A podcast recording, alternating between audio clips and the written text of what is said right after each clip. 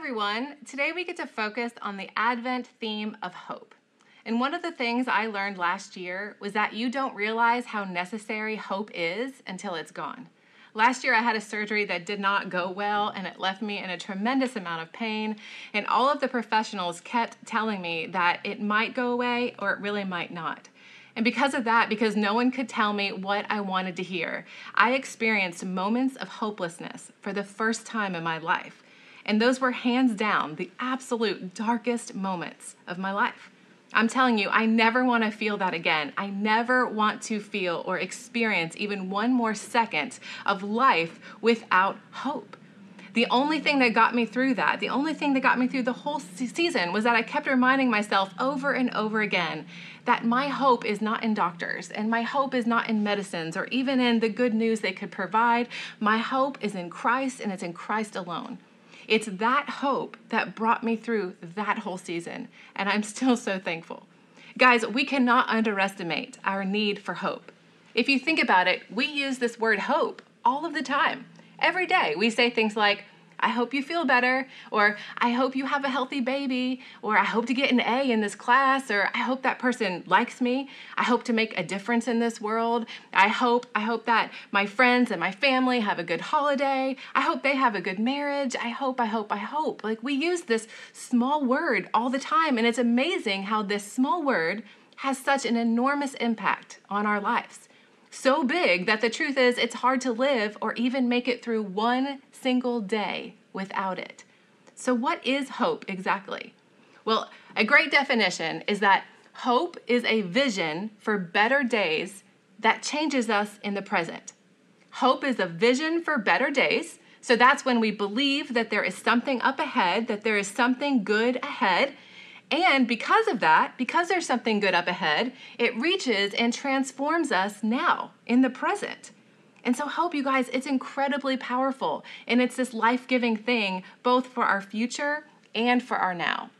So, where does our hope come from? Well, for some, it's just rooted in optimism or positive thinking. But thankfully, for Christians, our hope is so much more than that. And it is much more certain than that. You see, as Christians, number one, our hope is not rooted in positivity, it's rooted in promise. It's not rooted in positivity, it's rooted in promise. You guys, our hope is rooted in the person and the promises of God. You see, hope is what we need when our optimism runs out which is a really good thing because you know the year we've had, right? It's 2020. And even the most optimistic people you know have had a hard time keeping it positive this year. Am I right? Yeah. But thankfully, our hope goes far beyond positive thoughts and wishful thinking. Our hope comes from knowing God and trusting in His promises. You guys, God has made so many promises to us in His Word. You know, promises that probably sound pretty familiar to you. Promises like, I will never leave you or forsake you. Promises like, I will always fight for you. I will always give you strength. I will always lead you. I will guide you. I will help you. I will not let you fall. Promises like he tells us that his love for us is unfailing, that it will not be shaken, that it's unconditional. He promises us that He will go and prepare a place for us, and when He comes back, He will take us with Him. Guys, all of these promises of God, they're good and they're trustworthy and they're true. And the reason we can put our hope in them is because God is good and trustworthy and true. We know these aren't just empty promises or empty words because God has proven himself over and over again. He has proven himself true. He has delivered on his promises all throughout history, all throughout his word. We see that. We see that. Hebrews 6 18 through 29 says, So God has given both his promise and his oath. These two things are unchangeable because it is impossible for God to lie. Therefore, we who have fled to him for refuge can have great confidence as we hold to the hope that lies before us. This hope is a strong and trustworthy anchor for our souls. Hear that again, you guys. This hope, this hope is a strong and a trustworthy anchor for our souls. You guys, real hope, hope that is not based on feelings or circumstances or our ability to be optimistic, hope that is not fleeting, and hope that will not fail us, it all comes when we put our hope where it belongs, which is in God and in His Word. It's His Word, it's His voice that gives us this great and trustworthy hope. You guys, Jesus said in John chapter 10, we've been in John, and in John chapter 10, verse 9, he says, I am the gate. Those who come in through me will be saved. They will come and go freely and will find good pastures. The thief's purpose is to steal and kill and destroy. My purpose is to give them a rich and satisfying life. I am the good shepherd. The good shepherd sacrifices his life for the sheep. A hired hand will run when he sees a wolf coming. He will abandon the sheep because they don't belong to him and he isn't their shepherd. And so the wolf attacks them and scatters the flock the hired hand runs away because he's only working for money and doesn't really care about the sheep. But I am the good shepherd. I know my own sheep as they know me, just as my Father knows me and I know the Father. So I sacrifice my life for the sheep. And then in verse 27, he says, My sheep listen to my voice.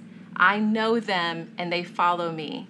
I give them eternal life, and they will never perish. No one can snatch them away from me, for my Father has given them to me, and He is more powerful than anyone else. No one can snatch them from the Father's hand.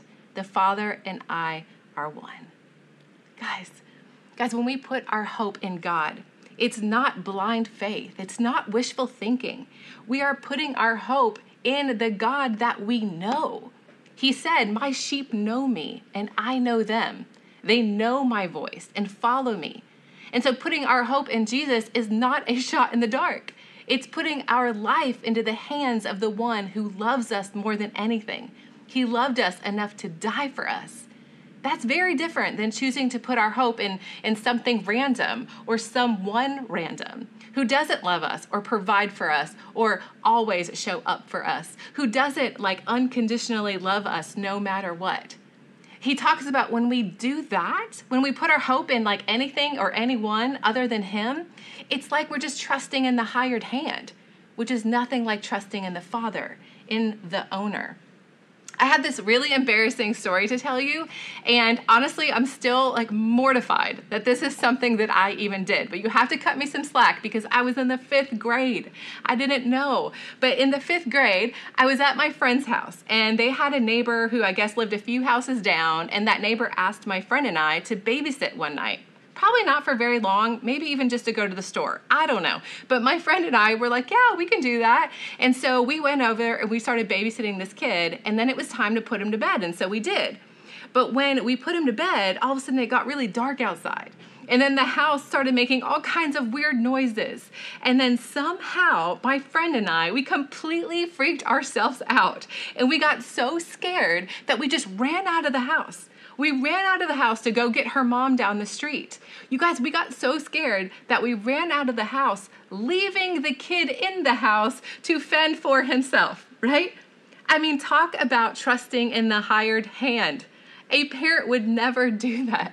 A parent would never leave a kid in danger. No, like a parent would do anything they could to protect their child from danger, and they would do whatever they could to keep their kids safe.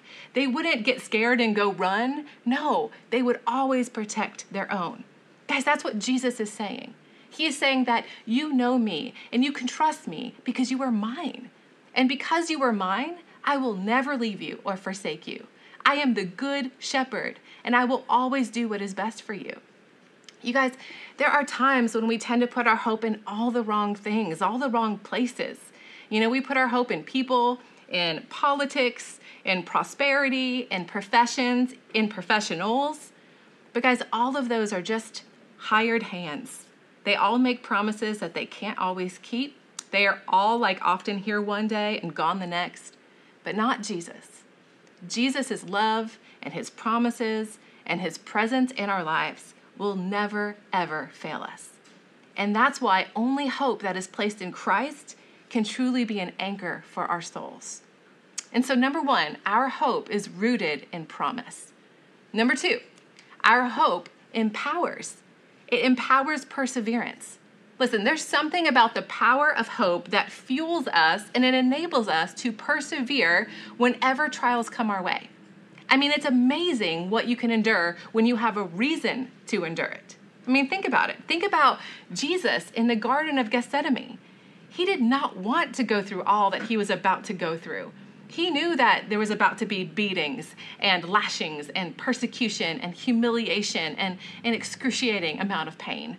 But he actually chose to go through all of that. Why?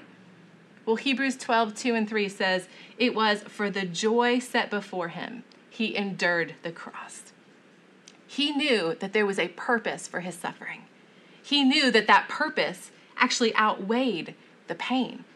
And so the hope and the joy of what was ahead enabled him to go through the hardships that he had to go through in the present. You guys, that is so powerful. It's so powerful. And it's true in our lives, even in our everyday lives. I mean, think about it. When is the last time you had to really persevere through something? I mean, maybe it was just like running a marathon, right? It's painful to run a marathon, but the purpose and the outcome and the victory outweighed the pain, right? Or maybe it's more serious than that. Like maybe you had to go through the horror of like cancer treatments, but the hope of being healed and being in remission one day in the future, that outweighed the suffering of the present. And so that enabled you to endure it. Guys, the point is we we can get through anything in this life. Any suffering, any hardship, any struggle, any amount of pain when we have hope that there is good that will come in the end. And this is true even when we don't actually know what good could possibly come in the end. I mean, let's face it, sometimes we go through things that are really hard and we don't know what possibly could come of it. We don't know what reason it could possibly have. We have no idea. We can't fathom the purpose. But hope still helps us believe that there is a purpose even when we don't understand. Oswald Chambers, um, he, he, he said this great quote. And what's funny is maybe his wife said it, because I don't know if you know this, but his wife actually writes a lot of his stuff. So I don't know if it's from him or his wife. But he said, Faith is a deliberate confidence in the character of God, whose ways you may not always understand at the time. Guys, that's important because when we doubt the goodness of the outcome, we don't ever have to doubt the goodness of God. And that's what helps us endure. Paul wrote in 2 Corinthians 4 16 through 18, he said, Therefore, we do not lose heart, for our light and momentary troubles are achieving for us an eternal glory that far outweighs them all. And so we fix our eyes not on what is seen, but on what is unseen. For what is seen is temporary, but what is unseen is eternal. Another uh, incredible scripture, Romans 5 1 through 5 says, Therefore, since we have been justified through faith, we have peace with God through our Lord Jesus Christ, through whom we have gained access by faith into this grace in which we now stand. And we boast in the hope of the glory of God. Not only so, but we also glory in our sufferings because we know that suffering produces perseverance. Perseverance, character, and character, hope. And hope does not put us to shame because God's love has poured out into our hearts through the Holy Spirit who has been given to us. Guys, hope in Christ, it will not put us to shame.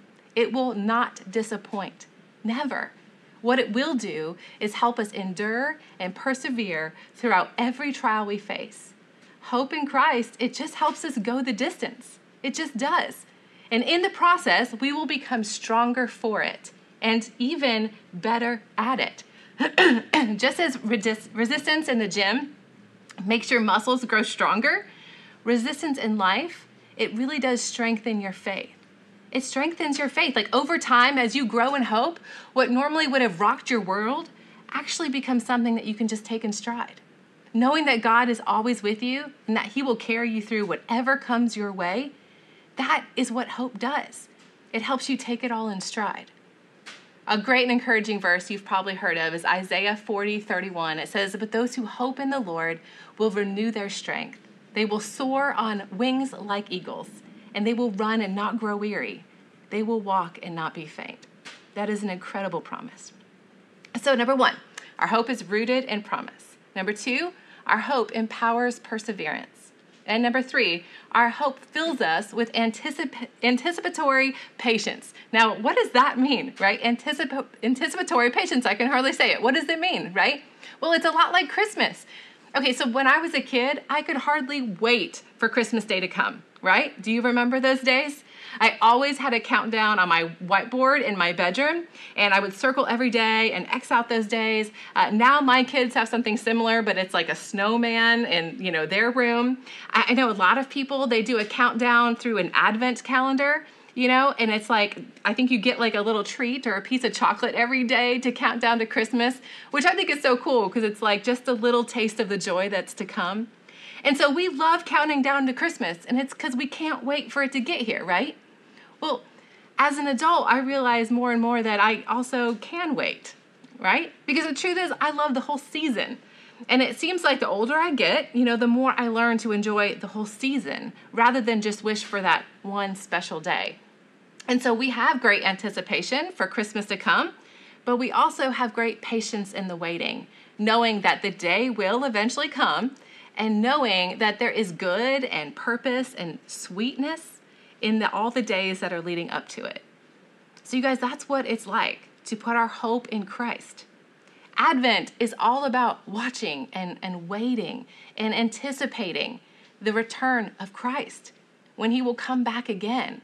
And when he does, you guys, that will be the best day ever. We know that's the day when his kingdom will come in full. That's when there will finally be no more tears and no more pain.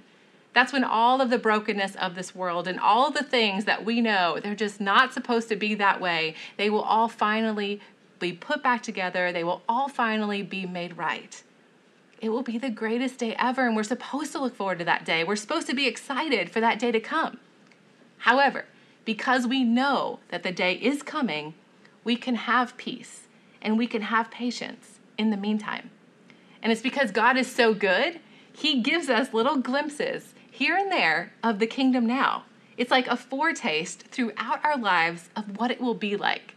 It's a, it's a lot like those little pieces of chocolate you get in the advent calendar.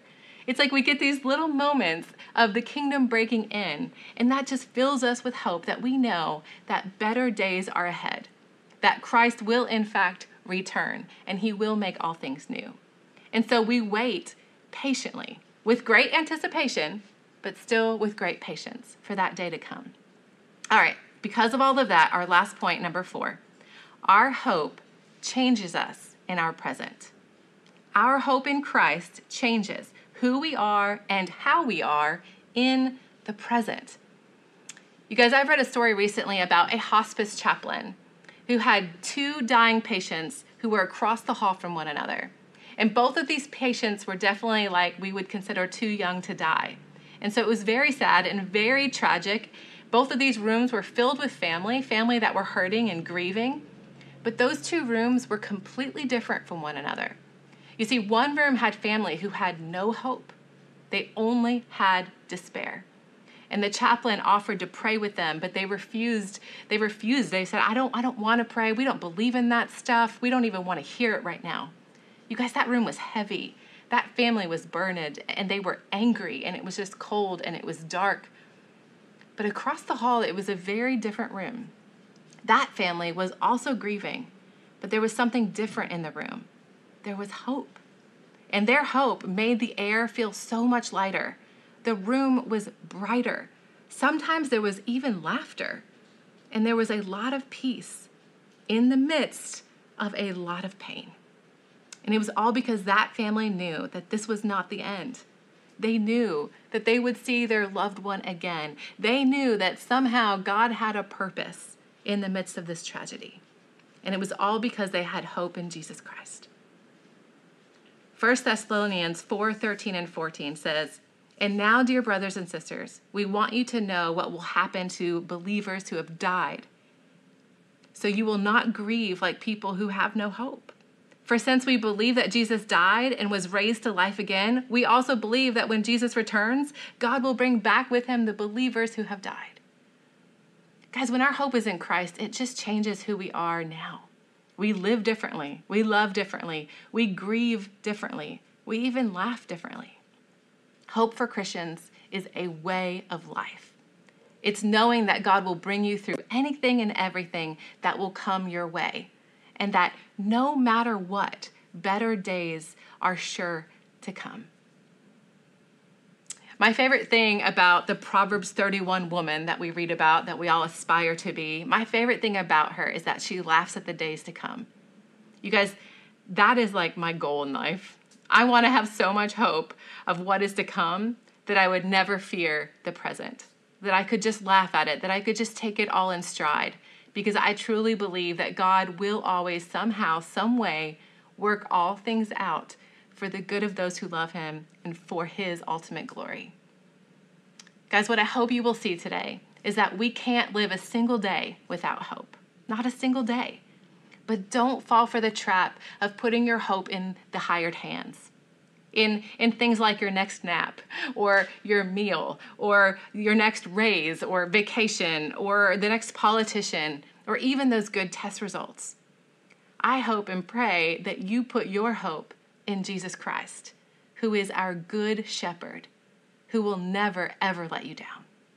Because only hope in Christ, only hope that is rooted and based in promise, can truly be an anchor for your soul this season and for all of life. Only hope in Him is our anchor. Amen. Amen.